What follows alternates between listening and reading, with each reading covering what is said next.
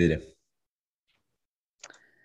Доброе утро, наши уважаемые слушатели. Вас приветствует сегодня авоська опыта, канал об онлайн и офлайн торговле. Это выпуск номер 57. Мы продолжаем обсуждение прошлой темы, стратегическое планирование. Выходит у нас часть вторая. Заниматься мы сегодня будем с вами инструментами, разбирать, что вы можете использовать для того, чтобы достичь своего стратегического плана, построить его и понять, в какую сторону движется ваш бизнес. Я напоминаю, что в прошлый раз мы начали это обсуждение. Мы проговорили, что такое вообще стратегические цели, какими они бывают, с какого угла на все это можно посмотреть в вашем бизнесе, да, на какие примеры там можно опираться. Вот это была уже третий был выпуск по вопросу, как построить бренд и почему мы проходим как бы всю логику классическую там, да, построения бизнеса, по сути дела. Вот, поэтому я как бы в рамках продолжения этой нашей истории хочу спросить Камиля. Камиль, привет. Привет, привет. Да, всем привет, ребят. Вот. Поскольку мы сегодня договорились, что мы будем обсуждать инструменты, как построить и создать наш стратегический план, вот расскажи, пожалуйста, да, какие методы ты использовал там в своих бизнесах, какие ты рекомендуешь компаниям, коллегам при запуске бизнеса, потому что когда идет стартап, все очень не похоже на системное развитие, все очень сильно построено на личностных особенностях, выборах, и я прошу тебя поделиться твоей практикой успеха. Да, всем привет еще раз, хочу поделиться. Надо признаться, что я из тех бизнесов, которые я построил, я, наверное, такой убийца, там десятка бизнесов, вот. Я начинал очень много разных историй. И вот то, о чем, Наталья, ты меня спрашиваешь, то есть про стратегическое планирование, как вот это вводится, все это познается, когда ты уже проживаешь, да, какие-то истории. То есть нет ничего лучше понимания, как стратегически планировать, когда ты там обанкротился или там, не знаю, прохерил или что-то там сделал, да, с одной из своих компаний, да. Вот, когда эта компания просто там закрывается или деятельность останавливается и так далее. Конечно, это все вот познается вот именно так. Поэтому, ребята, если у вас есть такая возможность, я не знаю, запустить 10 компаний и там, поработать с тем, чтобы они выходили, я думаю, что, в принципе, вы будете понимать, какие вещи важны, какие не важны. Ну, попробуй поделиться, да, какими-то вещами, которые, мне кажется, важными для того, чтобы вот в самом начале иметь возможность, чуть больше шансов выжить. Надо сказать, что действительно выживают из стартапов не так много. Там разная статистика, от 5%, там кто-то еще меньше говорит, да, выживают. И поэтому, да, почему не выживают? Потому что как раз нету понимания того, что мы хотим там, в первом приоритете, да. То есть очень много вот того, что нам нужно делать и это, и это, и это, и это, и все должно быть хорошо, и так далее, и так далее. То есть когда у тебя ресурсы ограничены, когда ты там один, может быть, вдвоем с партнером, может, у вас трое там, да, максимум. Конечно, ресурсы ограничены, и нужно очень четко понимать приоритеты, и очень четко нужно себе нарисовать картинку, куда мы хотим попасть там через год, через два. Вот. Понятно, что можно фантазировать, там, да, нарисовать какие-то там красивые сказки, да. Понятно, что денег не хватает и так далее, но тем не менее нужно понять какой-то, одинаково понимать, куда мы движемся. Да? Вот я считаю, что самыми важными вопросами, которые нужно задавать на этом этапе, это вопрос, кто твой клиент, вот, и что ты ему продаешь. Вот. И, соответственно, эти два вопроса, из них вытекает, как ты продаешь. То есть фактически нужно заниматься пониманием продукта, то есть что вы делаете, в чем ваша польза, в чем ценность. Вот. И этот продукт желательно, чтобы был один. Вот. А второе, чем нужно заниматься, это клиентами, то есть что это за клиенты, какая категория клиентов, и желательно, чтобы эта категория тоже была там одна, то есть понятная одна категория, да? Вот. И третье, чем нужно заниматься, это то, как именно этой аудитории мы будем эту ценность, пользу продукта доносить. То есть задача на первом этапе сделать так, чтобы у вас был стабильный денежный поток, и чтобы у вас там в конце там, периода года или сколько-то доходы желательно были чуть больше или там равны расходам. Вот, это идеальная картина. Я сейчас не рассматриваю инвестиционный сценарий, когда там, да, мы что-то привлекаем, но там похожая история. Инвестор тоже через какое-то время придет и скажет, где мои деньги, и вообще говоря, что вы тут наделали. Да? Вот, фактически нужно создать положительное сальдо денежного потока. Вот. Создать его без приоритетов, без того, что вы однозначно одинаково все внутри понимаете, что вы продаете и кому, невозможно. Вот первое, чем я считаю, нужно заниматься, первый инструмент, которым нужно заниматься, когда вы только-только стартовали или вот только-только начинаете, у вас какие-то первые продажи пошли, подумайте и посмотрите в эту сторону. То есть кто эта аудитория и что вы им продаете. Вот два таких больших приоритета. Спасибо, Камиль.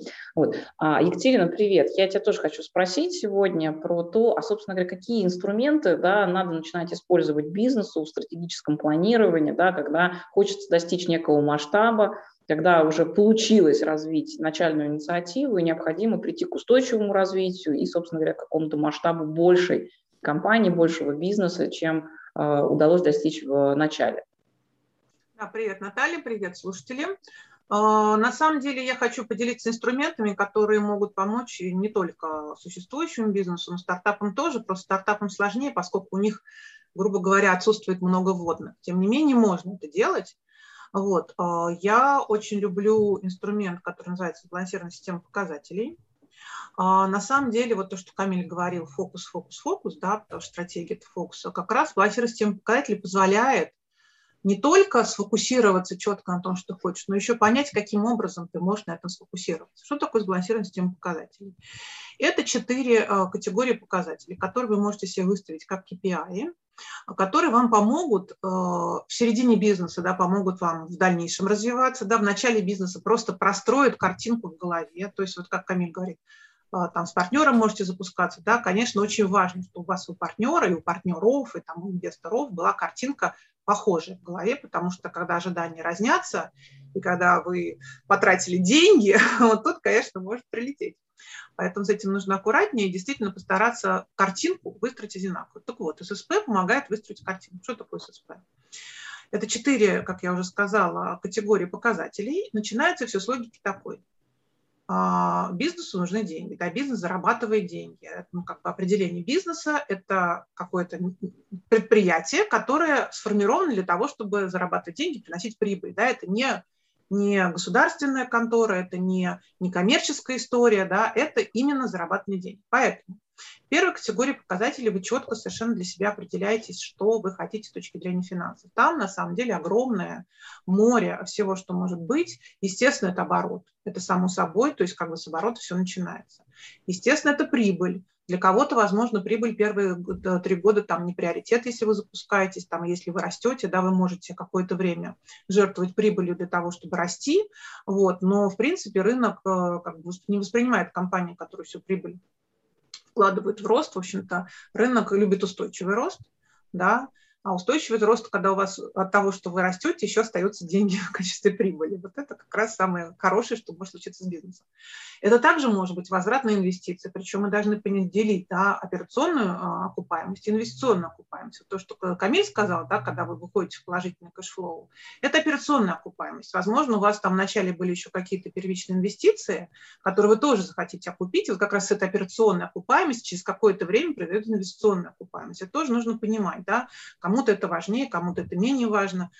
Инвесторы, естественно, будут спрашивать, вот вы вложились в оборудование, а вы когда собираетесь нам деньги за оборудование хотя бы вернуть, Вот, то есть финансовое показатель море, производительность труда может быть, все, что хотите. Посмотрите, есть про сбалансированную систему показателей много информации в интернете, у нас просто времени не очень много, я не буду здесь останавливаться.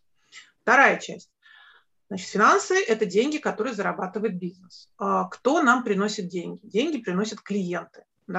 Поэтому вторая часть – так называемая клиентская составляющая. Здесь у нас с вами продукт. Он может быть для начала, как для стартапов, один продукт, как предложил Камиль. Для больших компаний это может быть ассортимент, портфель продуктов, портфель брендов, даже портфель бизнесов. То есть в зависимости от того, насколько вы широко предлагаете. Естественно, там описывается вся ваша целевая аудитория. То есть для кого вы это делаете? Вы понимаете, какую ценность вы им даете. Потому что что такое бизнес? Бизнес – это то, вы не можете заставить человека купить. Если вы заставляете, это монополия, это госкомпания, не знаю, Мосэнергогаза. Или что у нас там есть, Мосэнерго или Мосгаз и так далее. Вот. А если у человека есть выбор купить вас или не вас, то это уже как раз свободная конкуренция, где вы должны предоставить человеку такую ценность, за которую он должен заплатить деньги. Вот. Клиентская ценность, соответственно, описывается конкретно вашим предложением. То есть там есть и продукт, там есть и функциональные характеристики, эмоциональные характеристики в виде бренда, и те отношения, которые вы выстраиваете, и тот имидж, который вы хотите получить. Да? Вот. То есть там же прописывается KPI в качестве доли рынка, например, потому что объем продаж – это одна история, а доля рынка – это другая история, это разные истории. То, что рынок может идти резко вверх, резко вниз, оставаться неизменным, да, в общем-то, клиентская ценность, она ориентируется на то, сколько клиентов вы смогли с этого рынка забрать, какой процент денег ваш, да, отсюда, поэтому доля рынка. Дальше, для того, чтобы, вот клиентская составляющая здесь понятна, двигаемся дальше. Дальше логика такая, для того, чтобы эту клиентскую ценность обеспечить, вам нужно произвести серию действий определенных. Да, это бизнес-процесс, составляющая бизнес-процесса. Как вы организовываете бизнес, что вы делаете внутри, что наружи, каким образом вы вообще, какие у вас бизнес-процессы есть, какие вы, в принципе, выкидываете. Есть бизнесы, которые на выкидывании бизнес-процессов, в общем-то, делали более дешевую, более там, качественную продукцию. Да? Поэтому вы смотрите, каким образом у вас здесь устроено. Здесь очень большое количество показателей может быть, в том числе и производительность труда, да, каким, там, или, там, не знаю, стоимость за единицу, ну и много-много-много всего. И далее последний пункт, последняя составляющая. Вот смотрите, у вас есть серия действий, которые вы совершаете, но пока еще нет того, кто это совершает, за счет чего это совершается. Вот кто это совершает? Люди. За счет чего это? Какие-то внутренние системы, базы знаний, там, не знаю, система обучения, та же самая система арбора. И корпоративная культура также сюда идет, причем она выступает очень большим блоком. И вообще корпоративная культура – это очень важная вещь. Да? Слышали, наверное, выражение «культура ест стратегию на завтрак». Вот раз мы сегодня уже говорим про стратегию, то вот понимаете, что без нормальной корпоративной культуры у вас стратегия будет все очень-очень плохо. Вот, четыре таких больших составляющих, по всем вы можете прописать KPI, вы можете не прописывать детально, вы можете достаточно грубо это прописать, но, по крайней мере, этот инструмент помогает выстроить логику в вашей голове, логику в голове ваших партнеров и коллег и дать всем общую картинку. На самом деле, более подробно вы можете с этим инструментом познакомиться в нашем интенсиве, он называется «Стратегические инструменты, которые работают». Проводим мы его на базе Академии WorldShop. Можете посмотреть на их сайте. Мы в феврале запускаем интенсив. Мы делаем это не часто, поэтому берем только 8 человек. Поэтому, если хотите, вот регистрируйтесь и приходите к нам, потому что инструмент сложный, но мы с каждым прорабатываем его конкретный бизнес. То есть берем бизнес и прям вот прорабатываем, поэтому всего 8 человек, чтобы хватило времени, там 50% теоретической, 50% практической работы. Вот. Спасибо, Екатерина. Да, то есть я надеюсь, что наши слушатели услышали для себя о возможностях, как они могут с этим дальше двигаться. Я постараюсь подытожить то, что сказали вы оба. Да? То есть вне зависимости от того, начинаете вы бизнес или вы его продолжаете выстраивать устойчивое развитие, да, когда вы строите свой собственный стратегический план, я напомню, да, что на этапе подхода, первого подхода к построению собственного бренда, собственного бизнеса, вы определились уже с тем, как работать с миссией и видением, как это выбрать, как это найти, каким ценностям ключевым будет отвечать ваш бренд. Да. Дальше мы говорили с вами про стратегическое позиционирование, да, мы посмотрели там все заинтересованные стороны, посмотрели, кто у нас принимает какого сорта решений, выделили 4 ключевые группы и, собственно говоря, выстроили, да, уникальное конкурентное наше предложение, наши особенности. И дальше мы перешли к тематике стратегического планирования. Да. Для стратегического плана нам требуется поставить долгосрочные цели, да, цели финансового прогноза и каким-то образом уже приблизиться к планированию, либо бизнес-планированию, либо проектному планированию того, что мы делаем. Да. Камиль отметил, что крайне важно, необходимо определиться с приоритетами, с фокусами того, что происходит в стратегии. Вот. Совершенно немаловажно поставить там цели там, хотя бы на 5 лет, да, то есть куда вы хотите заглянуть, даже если вы только начинаете. Очень важно потом транслировать на цели годичные, двухгодичные или трехгодичные, там, в зависимости от того, какая у вас, насколько долгосрочная сейчас там история про стратегический план. Это зависит от того, что вы собираетесь продавать, да, кому и как. Вот. Дальше вы двигаетесь, собственно говоря, по своим разделам. И ключевые результаты в области привлечения там, стейкхолдеров различных вы ставите, какие у вас могут быть такие ключевые результаты, достигнуты в области рынка продукта клиентов, в области привлечения финансирования или инвестиций, или того и другого, да, какие вы ставите характеристики финансовой отдачи, какие должны у вас быть сотрудники, и какие, собственно говоря, вы хотите достичь решения в виде технологий, бизнес-процессов. Вы все это определяете как некие ключевые результаты с некими сроками, да, к которым вы хотите прийти. Отсюда у вас рождаются KPI, вот некоторые из них Екатерина там привела на примере такой методики, как ССП, ССП, например, вот, или сбалансированная система показателей. Вот. Дальше у вас остается еще последний шаг, после которого, собственно говоря, все рождается. Вы на верхнем уровне рисуете некую дорожную карту приближения вашего бизнеса к, собственно говоря, там, стратегическим вот этим вот показателям. Это и есть стратегическое планирование. Да? Я хочу спросить моих коллег. Вот на примере там, каждого из нас там есть бизнес успешный, мы многократно консультировали и продолжаем это делать бизнес наших заказчиков. Вот скажите, пожалуйста, да, вот как вы относитесь к такой штуке? Для того, чтобы сделать стратегический план, нужно собрать некое ядро заинтересованных сторон. Да? Я напомню, что это инвесторы ваши, это люди, которые являются вашими акционерами, какими-то в обязательном порядке должны быть представители заказчика, если вы работаете в области B2C, а мы говорим именно о торговле, значит, это маркетологи, которые владеют и могут представлять мнение заказчика, который уже, конечно, на этом совещании присутствовать не может, но, тем не менее, они его мнение могут аккумулировать. Это может быть агентство, которое вы наняли для исследований, и все топы, которые занимаются принятием решения об операционной деятельности. Там, да? Вот если вы всех это собираете, вот скажите, пожалуйста, да, там, я спрошу Камиль, да, тебя, вот как ты порекомендовал бы слушателям построить этот диалог, вообще начать эту историю, то есть какую подачу вести, сказать, ребят, нам нужно сейчас сформировать вот наше стратегическое планирование, наш стратегический план, как бы, какие вообще вопросы задавать, да, какие слова людям говорить для того, чтобы они воодушевились и сделали то самое стратегическое планирование, которое поможет компании реализовать и достигнуть там своих целей.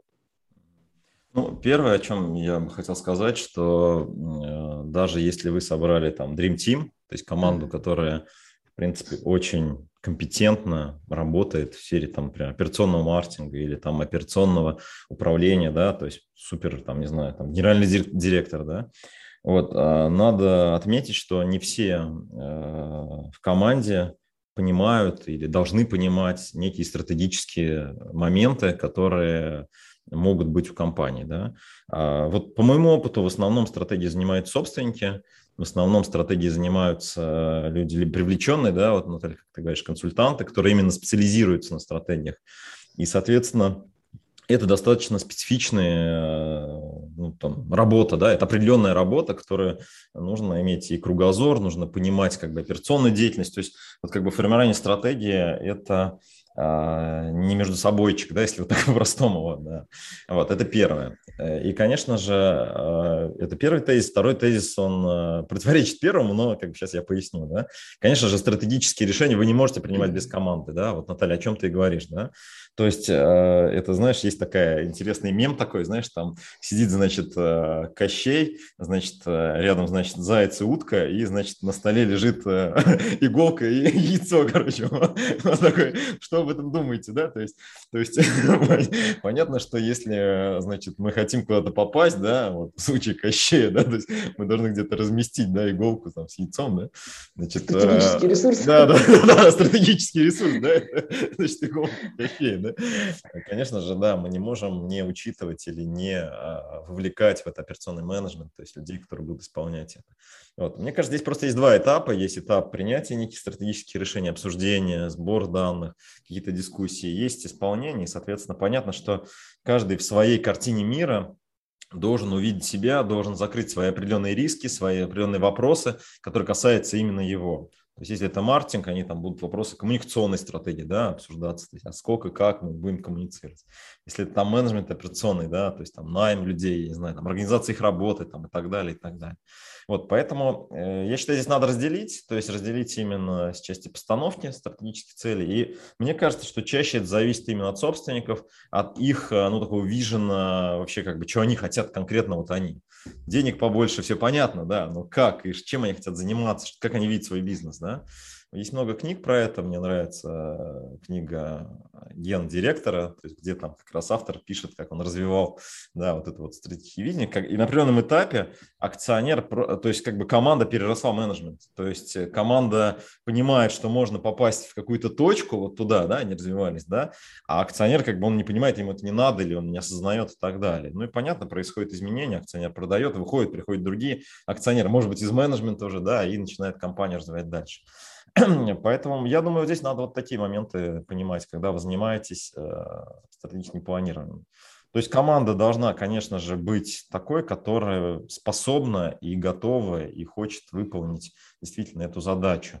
И понятно, что эту идею вам нужно ей там, ну, условно продать, да, то есть почему им это интересно было, почему, как бы, вы что хотите, вот вы должны, как бы, тут найти точку. В противном случае, да, вы получите то, что, ну, у человека есть какое-то понимание, но он, как бы, с этим пониманием и живет. А обычно, ну, как бы, если вы хотите именно добиться какого-то большого результата, этого, ну, недостаточно. То есть, если вы действительно что-то хотите изменить, да, нужно, ну, новые какие-то штуки делать, а новые штуки – это все штуки тяжелые, да, для понимания. Слушай, ну, я вроде работал, там, вот, все было нормально, тут приходит Наталья, что-то какие-то стратегические планы мне дает, какие-то новые задачи, какой-то интернет непонятный, значит, появляется, да, нам надо продавать там.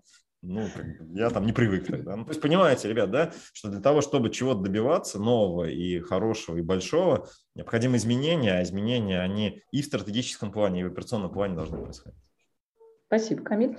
Катерина, я теперь хочу тебя спросить. Я знаю, что тебе регулярно приходится проводить стратегические сессии как раз на эти темы, инициировать тот самый диалог между желаниями различного рода там, заинтересованных сторон, да, для того, чтобы они могли как-то начать договариваться, да, высказывать свои мысли, идеи, желания, открывать там, то, что у них лежит вот, в там, ценностном багажнике, там, да, и как начинать это использовать во благо развития бизнеса. Какие слова ты говоришь вначале для того, чтобы люди просто ну, вообще могли как бы, приступить к этой работе, как-то вот сконцентрироваться, задуматься, обратиться внутрь себя, использовать свой кругозор, как заметил Камиль, да, там потенциал данных, которые приходят со стороны там, от консультантов, допустим, да, вот как бы глазами консультанта все-таки вот, что было бы, на твой взгляд, наиболее ценно, если бы парили в начале, например, действительно директора или акционеры, которые играют действительно в бизнесе сами. На твой взгляд, как это? Угу. Ну, сейчас я чуть-чуть сделаю вводную, потом отвечу на твой вопрос. На самом деле, вот как бы процесс стратегического планирования – это процесс, это нужно понимать. Поэтому вдохновлять каждый раз кого-то на работу. Ну, слушайте, ну, набирайте тех людей, которые вдохновляются тем, что вы делаете прежде всего, да? То есть это процесс. И вообще, как бы, есть такой прекрасный инструмент, который называется PDCA или цикл Деминга, который говорит, что, ребята, планировать надо постоянно. Постоянно. Вы планируете. Вы осуществляете действия в соответствии с своим планом, вы проверяете, насколько они соответствуют вашим KPI, и вы вносите корректировки. Я, вот ты говоришь, там много работаю там, со своим, с чужим. Я не видела ни одного плана, который выполнился в точности на 100%, как это было написано на бумаге, потому что планирование – это процесс еще раз. Да? План – это бумажка, которую можно выкинуть. Потом, как только вы написали, вы сразу выкидываете, да? Вот. Важен процесс, чтобы вы действительно соотнесли там, свои ожидания, действительность, внешнюю и внутреннюю среду, ожидания других людей и все остальное. Поэтому как бы, он должен идти регулярно, и люди должны понимать, конечно же, им нужно рассказать, да, в какой-то момент времени им нужно объяснить. Обязательно получать стратегическую обратную связь, так называемую, то есть от людей, которые работают, да, они вообще должны участвовать, да, и в стратегическом и операционном планировании, конечно же, понимать, зачем они делают, потому что человек осознанный действует намного более радостно, чем человек, не понимающий, зачем ему к 9 на работу приходить. Вот, это такой момент. Что должны сказать? Но, да, вот ты, видимо, говоришь про этап, когда этого не было никогда, да, и вот, наконец-то, люди задумались, да. Вот, но на самом деле, я думаю, что вообще стратегическую сессию нужно действительно начинать с самого высокого уровня, и на первую сессию не имеет смысла приглашать большое количество операционных людей. Вот, потому что сначала, конечно, все-таки топы должны договориться, потому что как бы, ошибка бизнеса – это ошибка топ-менеджмента. Да? Неудача бизнеса – это неудача топ-менеджмента. Потому что сначала должен топ-менеджмент решить, да, как он будет делать что-то удачное. Вот, поэтому, конечно же, должен выступать не менеджер, а там, либо генеральный директор, либо владелец.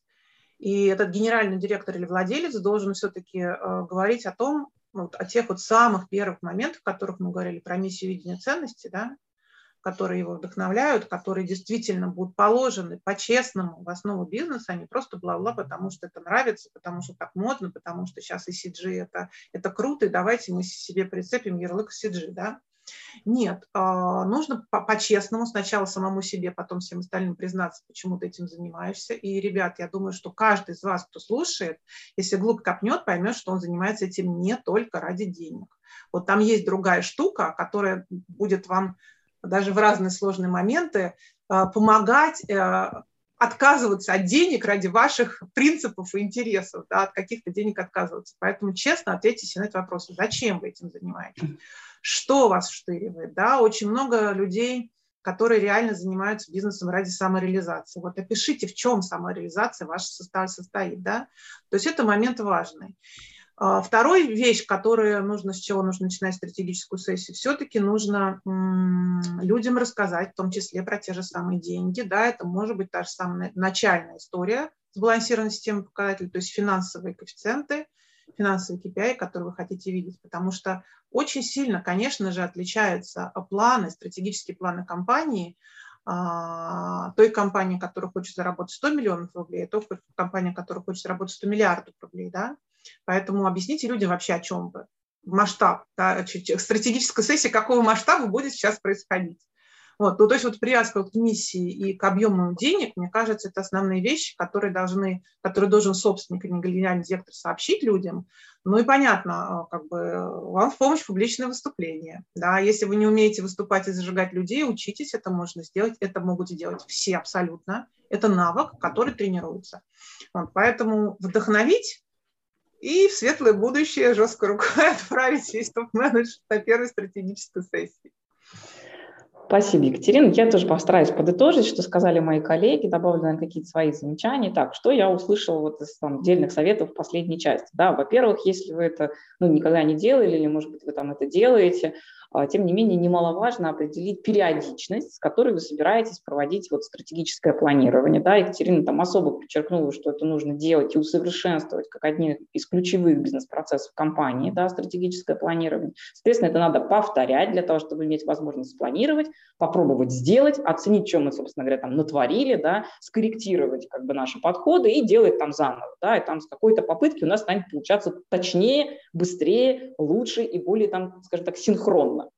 Вот. Второе, что совершенно немаловажно, о чем говорили Камиль, Екатерина, я повторю еще раз, да, нужно понять, на чем вы строите вовлеченность вашей команды, это в первую очередь ключевые топы, да, это представители ваших там, заказчиков, там, это представители ваших ключевых акционеров, заинтересованных сторон, да, то есть на чем построена их вовлеченность в стратегические дали, да, то есть пройти вместе какой-то существенный масштаб времени, масштаб достижений. Вот. Ну, я могу сказать со своей стороны, да, то есть то, что мы все-таки говорим о построении бренда в целом, да, и мы сейчас касаемся вопроса, что такое стратегическое планирование для того, чтобы выстроить настоящий, успешный, интересный для разных людей бренд, да, поэтому я бы сказала, что немаловажно понять, а все-таки какая у вас идеология, да, вот заметьте, там мы уже там, который выпуск ряду повторяем эти слова, которые называются mission, vision, strategic position, да, и values, так если по-английски, ну или миссия, видение, стратегическое позиционирование, наши ценности. Вот здесь в идеологии, конечно, миссия, видение, ценности – это самое ключевое, с чем вы работаете. И это еще один способ, еще один шанс, еще одна возможность донести до вашей команды, да, собственно говоря, вокруг чего мы все объединились. И заодно перепроверить, а действительно ли эта миссия, это видение и эти ценности проклеивают между собой ваших людей. Вот. Если вы понимаете, что какой-то специалист, сотрудник, там, да, на самом деле он кивает головой, но это не его истинная природа, да, вам предстоит достаточно сложная будет история, там, с ним расстаться, найти человека, который больше соответствует вашей команде, да. Я все время занимаю позицию, вот коллеги мне все время говорят про деньги и про доходность, я все время говорю, что бизнес – это не про деньги, вот, на каждой конференции народ топает ногами, когда я это произношу. Я упорно считаю, что бизнес – это возможность создавать мир таким, каким мы хотим его построить. Да? И деньги за этим ходят просто следом, потому что мы живем в материальном мире, нам нужно каким-то образом иметь меру обмена там, одних ценностей на другие, там, да, того, что мы верим. Надо как-то там сравнивать, получать дополнительные ресурсы и так далее. Я считаю, что деньги – это не цель, это отчасти средства достижения того, что мы в бизнесе строим. Не устаю это повторять, но опять-таки это моя там, идеология, да, и у вас там есть право строить там, совершенно другую. Да, и такие бизнесы тоже есть, которые проклеены там, с исключительно финансовыми целями, финансовыми смыслами. Там люди такие, они такие денежные, они про деньги. Там, да? Вот, ну, я на своей практике как стратегический консультант вам скажу, что 95% бизнесов, которые мне известны, которые там не загнулись в первый год, да, то есть они существуют достаточно долго, они на самом деле все не про деньги, они про какие-то стратегические смыслы, да, про какие-то объединяющие идеи. И вообще это такая идеологическая и динамическая машина на самом деле, да, которая транслирует ваше внутреннее желание построить определенный мир. Вот. Я считаю, что это действительно помогает сосредоточиться, когда вы делаете стратегический план, поискать вот этот ваш фокус. Я бы обратила ваше внимание еще на один момент. Достаточно трудно формулировать цели в области команды. Но все-таки это немаловажно. Да? Я еще раз повторю этот блок. Екатерина, Камиль, они уже об этом говорили. Я просто так подытожу, наверное, там немножко что-то добавлю другими словами. Да? Когда вы ставите свои стратегические цели, когда вы приближаетесь к стратегическому плану, постарайтесь увидеть, какую команду вы бы хотели иметь и можете себе позволить в начале, и какую команду вы хотели бы получить через 5 лет. Через 10 лет, через 50 лет, да, то есть какие люди, с какими идеями в голове, да, с какими подходами фундаментальными, с какими смыслами должны будут притянуться к вашему бренду, в первую очередь, конечно, как сотрудник, потому что бизнес – это люди, это про людей, для людей, только через людей, никаких других вещей нет, да, то есть носителями компетенции машины не являются. Вот, даже базы знаний, там, условно говоря, создаются людьми, это всего лишь инструмент, который могут использовать только люди, да, поэтому ваша плоскость применения, да, в работе со стратегическим планом, конечно, это действительно человеческое восприятие, и именно с этим вам предстоит работать. Я бы порекомендовала, да, когда на вас падает такая вот задача, роль, там, быть инициатором там, очередного стратегического плана, да, быть зачинщиком стратегической сессии, так вот скажу, обязательно, конечно, говорите о масштабе. Вот Екатерина подчеркнула этот вопрос, там Камиль определил, говорит, куда бежим, да, вообще как далеко мы бежим, как долго мы собираемся бежать, у нас спринт или марафон, или это, о, там, супермарафон, или супер-мега-марафон, там, да, когда вы это определяете, тогда у людей возникает восприятие, о чем они могут помечтать.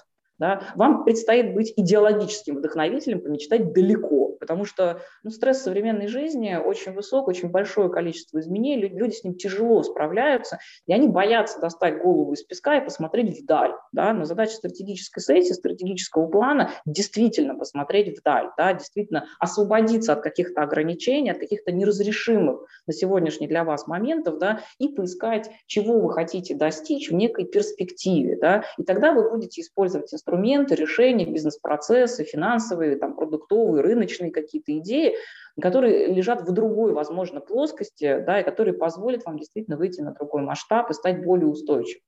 Вот. Камиль привел прекрасный совершенно пример, когда команда это уже делает, потому что она зарядилась, да, а люди, которые инициаторами были этого всего, они уже прожили свой масштаб, им дальше неинтересно, им интересно там заново начинать какие-то новые идеи и существовать там в совершенно другом формате, они действительно там, продают долю в бизнесе. Там, да. И такие стратегические цели тоже бывают, да, там компания там, для себя решает, что она в рамках своей идеологии роста хочет привлечь дополнительного инвестора, продать долю, вообще сменить состав там, заинтересованных участников. Там, да, это тоже стратегические задачи. Мы не так часто говорим про инвестиционные средства, вот я про это повторяю, потому что попробуйте себе это представить, да, поставить все цели в области, а сколько будет стоить мой бизнес через 5 лет, бизнес, в котором я работаю, да, кто может захотеть его покупать, там, да, дать дополнительные ресурсы для его развития, да, там, или вы, собственно говоря, ставите задачу приобрести себе стратегическое партнерство с кем-то, да, допустим, вы продаете, производите какой-то продукт, и вы хотите, чтобы стратегический партнер,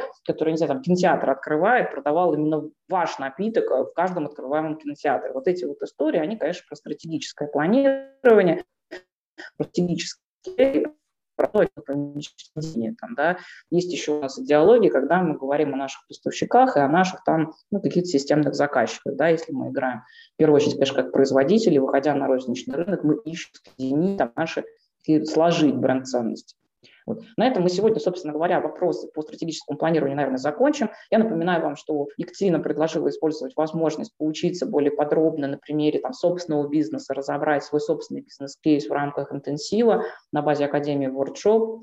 Вот, читайте в ссылках в описании. Вот. Мы будем совершенно рады, если вы нам зададите вопрос по своему бизнесу в этой плоскости на авоське опыта. Пишите, мы постараемся разобрать ваш кейс, да, возможно, пригласим вас на эфир для того, чтобы там вживую с вами это обсудить и чем-то помочь вам там совершенно открыто и безвозмездно. Вот. Я надеюсь, что вы слушаете наш подкаст, я надеюсь, что вы слушаете другие выпуски из подкастов от OneShop. Пишите нам, мы рады вас слышать и встретимся с вами через неделю. Пока-пока. Пока, ребят. До свидания.